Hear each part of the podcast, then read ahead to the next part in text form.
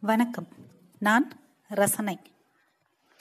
இன்றைய சிறுகதை குறுகுறுப்பு. எழுதியவர் நர்சிம். டெல்லி என்று முடிவானதும் மனதிற்குள் உடனே திட்டமும் அது கொடுத்த குறுகுறுப்பும் ஆரம்பித்து விட்டது.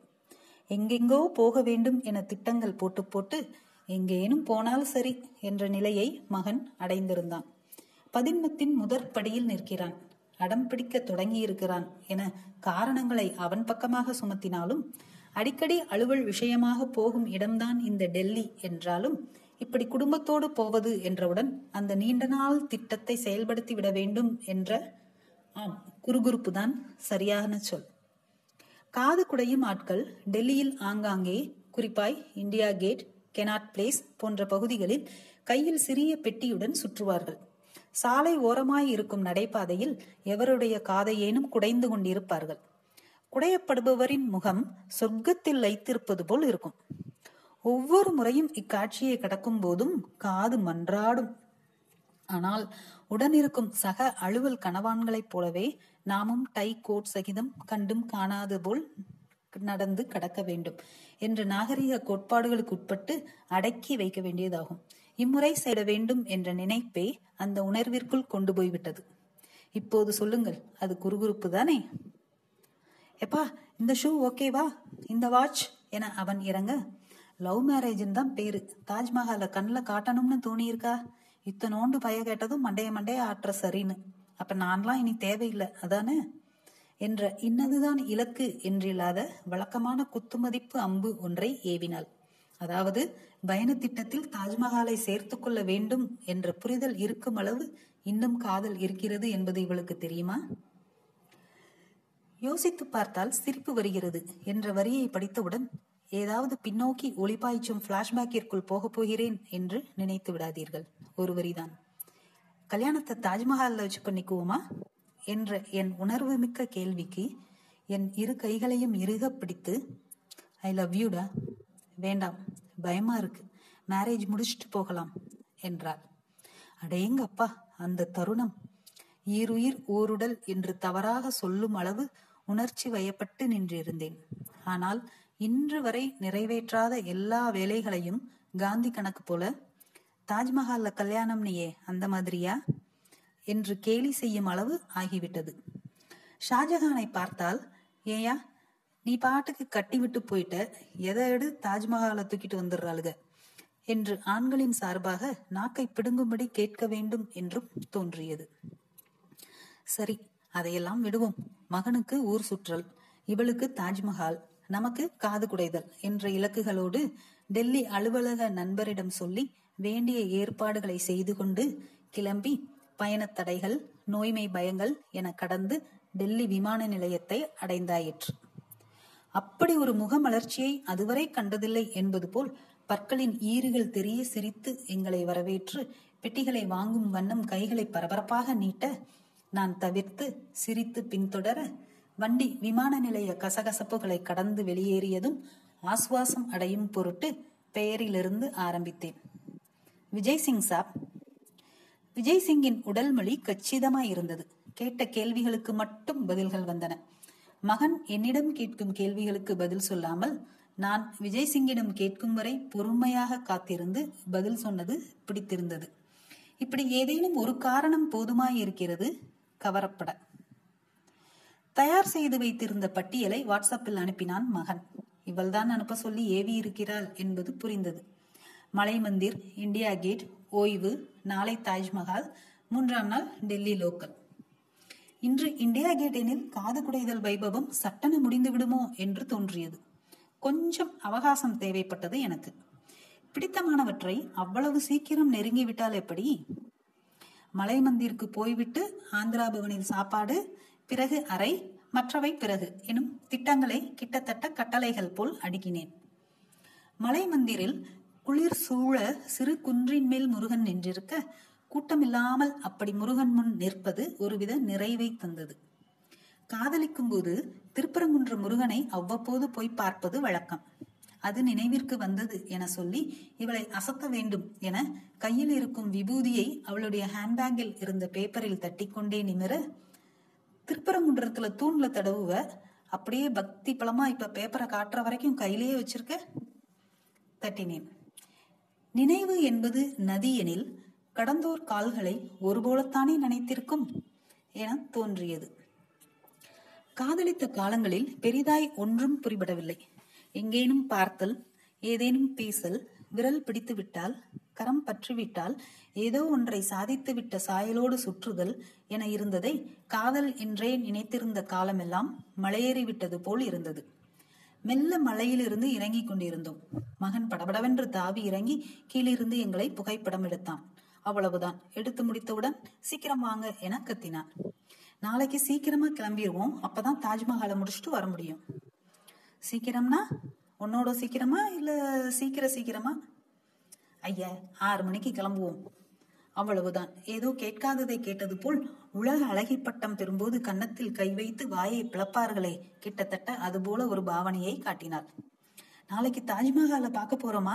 என கட்டியம் வேறு கூறிக்கொண்டாள்.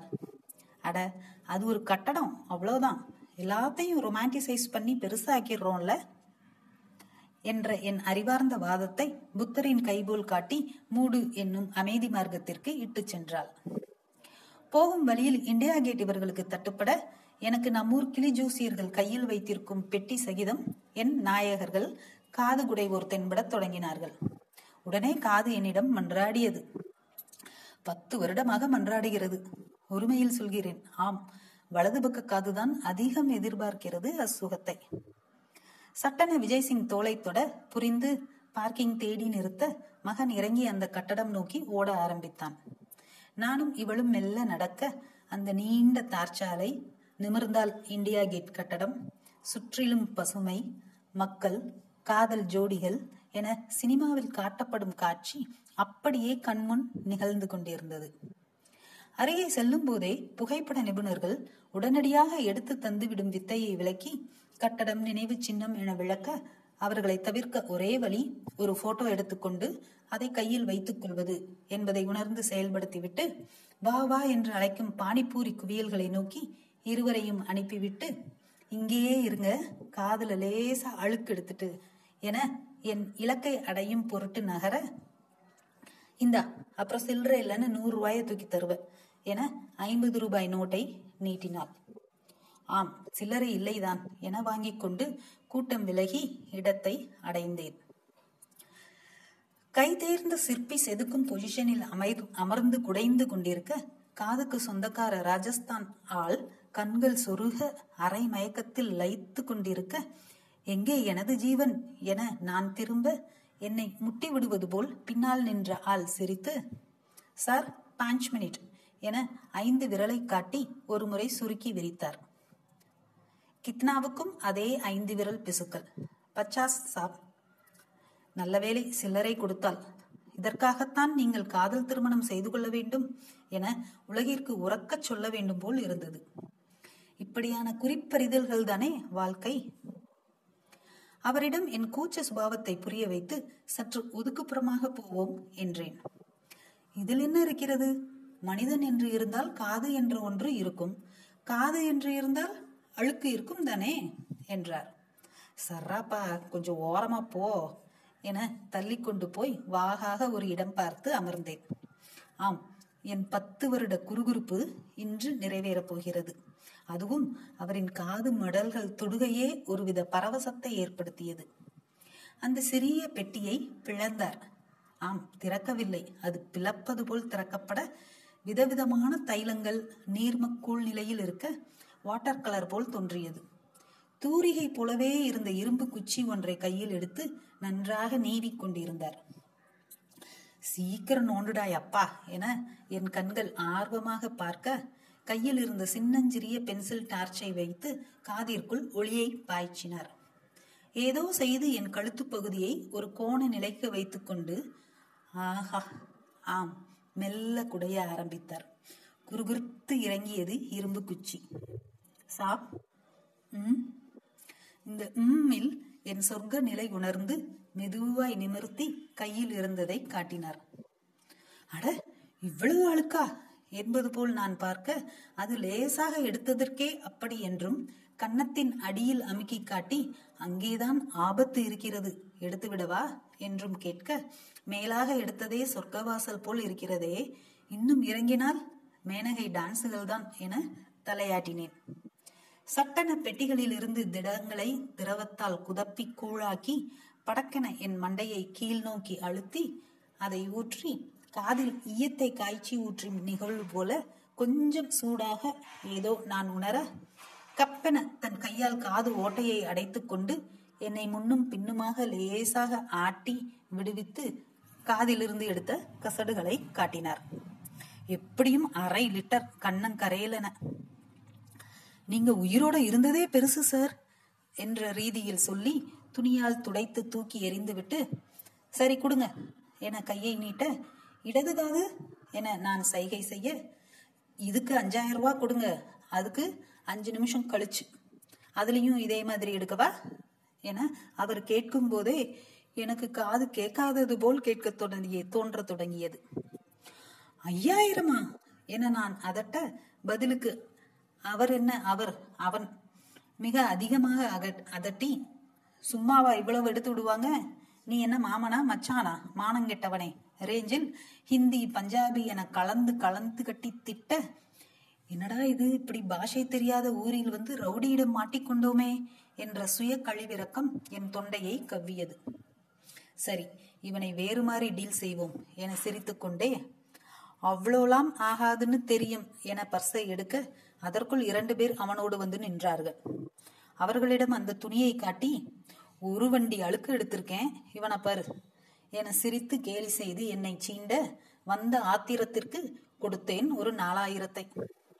இதற்கு மேல் ஒரு பைசா கொடுக்க முடியாது என மிகுந்த கோபத்தோடு சொல்ல வாங்கி எண்ணி பார்த்து இன்னொரு ஐநூறு கொடுத்தால் அந்த காதையும் கிளீன் செய்வதாக சொல்ல புத்தர் அருளிய கையை காட்டியது போதும் என்பது போல் நகர்ந்தேன்.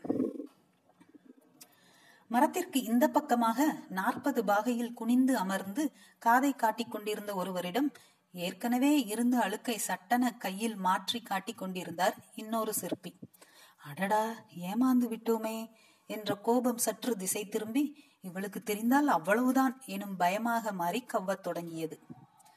ஒருமுறை நிம்மதியாக இருக்க வேண்டும் என வீட்டில் லீவு போட்டு இருக்க எங்கிருந்தோ வந்த வியாபாரி ஒருவர் காசெல்லாம் வேணாம் சார் சும்மா பாருங்க என என்னை வெளியே அழைத்து இழுத்துவிட்டு அதை பார்க்க வைத்து அசல் காஷ்மீர கம்பளம் என்றும் சென்னையில் எங்குமே கிடைக்காது என்றும் பார்த்தே இல்ல வாங்கு என்றும் அதட்டி பணிய வைத்து என்றெல்லாம் அவர் எண்ணிக்கொண்டிருக்க சரி வெயிலில் அலைந்து விற்கிறாரே பாவம் என அவர் சொன்ன இரண்டாயிரம் ரூபாயெல்லாம் கொடுக்க முடியாது என கராராக பேசி ஆயிரத்தி ஐநூறுக்கு முடித்து ஹாலில் அந்த கம்பளம் விரித்து மெத் மெத்து என பாதம் தேய்த்து இவள் வருமுறை காத்திருந்தால் வந்ததும் ஐ வாங்கிட்டியா?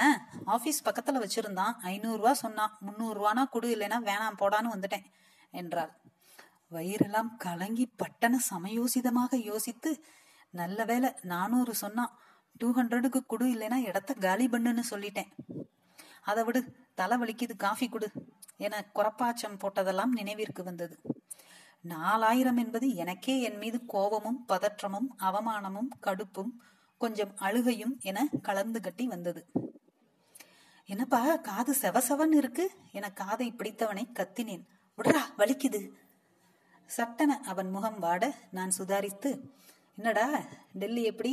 இந்தியா கேட் செம்மல்ல என மடைமாற்ற இவள் பானிபூரி சாப்பிடு என்று வெறும் பூரியில் மசால் வைத்ததை கொடுத்தாள். அவள் உள்ளங்கை வியர்வை பிசுபிசுப்பு நெடுநேரமாய் எனக்கு பிடிக்கும் என வைத்திருக்கிறாள் என புரிந்தது. நல்லா கிளீன் ஆயிருச்சா? இனி சொல்றது கேக்கும்ல. ஐம்பதா இல்ல தாராள பிரபுவா நூற கொடுத்துட்டியா? என்னைய பார்த்தா இழிச்சவாய மாதிரி இருக்கா? ஐம்பது தான் அவனுக்கு எதுக்கு நூறு? என காதை தடவிக்கொண்டு கிளம்பி அறையை அடையும் வரை மனம் குறுகுருவென அலைப்பாய்ந்தது. அதுவும் ஏடிஎம்மில் இருந்து எடுத்த புத்தம் புது ஐநூறு ரூபாய் தாள்கள். அவன் எச்சில் தொட்டு எண்ணியதை ஏமாந்து போனதை தாங்கவே முடியவில்லை. நம் வீட்டில் இருக்கும் சின்னஞ்சிறிய நடைபாதையில் திடீரென ஒரு யானை நின்றால் எப்படி இருக்கும்? அப்படியான ஒரு திடுக் பிரம்மாண்டம். அட எனும் பரவசம் தாஜ்மஹாலை பார்த்த மாத்திரத்தில் தோன்றியது.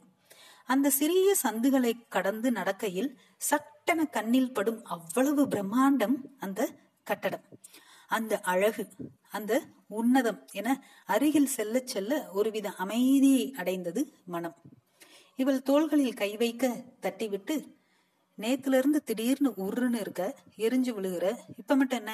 கையை எடு என்றாள். சிரித்து மீண்டும் அவள் தோள்களில் கையை வைத்து செம்மையா இருக்குல்ல. மும்தாஜ் நினைவாதான் கட்டினாரு. ஆனா ஷாஜகான் தான் நினைவுக்கு வராரு. ஆமா. ஏன்னா உண்மையான அன்போடு யாருக்காக என்ன பண்ணாலும் அது நின்னுக்கும் இந்த கட்டடம் மாதிரி என்றார். என் பக்கம் திரும்பாமலே. அமைதியாக பார்த்து கொண்டிருந்தோம். நேத்து என்னைய ஏமாத்திட்டான் காது குடையிற இடத்துல. நாலாயிரம் ரூபாய் வாங்கிட்டான். அட சுகமா இருந்துச்சுல. அந்த எக்ஸ்பீரியன்ஸ் தானே முக்கியம். அதை விடு. இந்த பக்கமா இருந்து பார்த்தாதான் நல்லா இருக்கு. என தாஜ்மஹாலின் பக்கவாட்டு பக்கம் இருந்து நிமிர்ந்து பார்த்து என்னையும் பார்க்க சொன்னாள். ஆம் உள்ளும் புறமும் அவ்வளவு அழகாக தெரிந்தது அந்த இடத்தில் நின்று கொண்டிருக்கும் பொழுதில். நன்றி.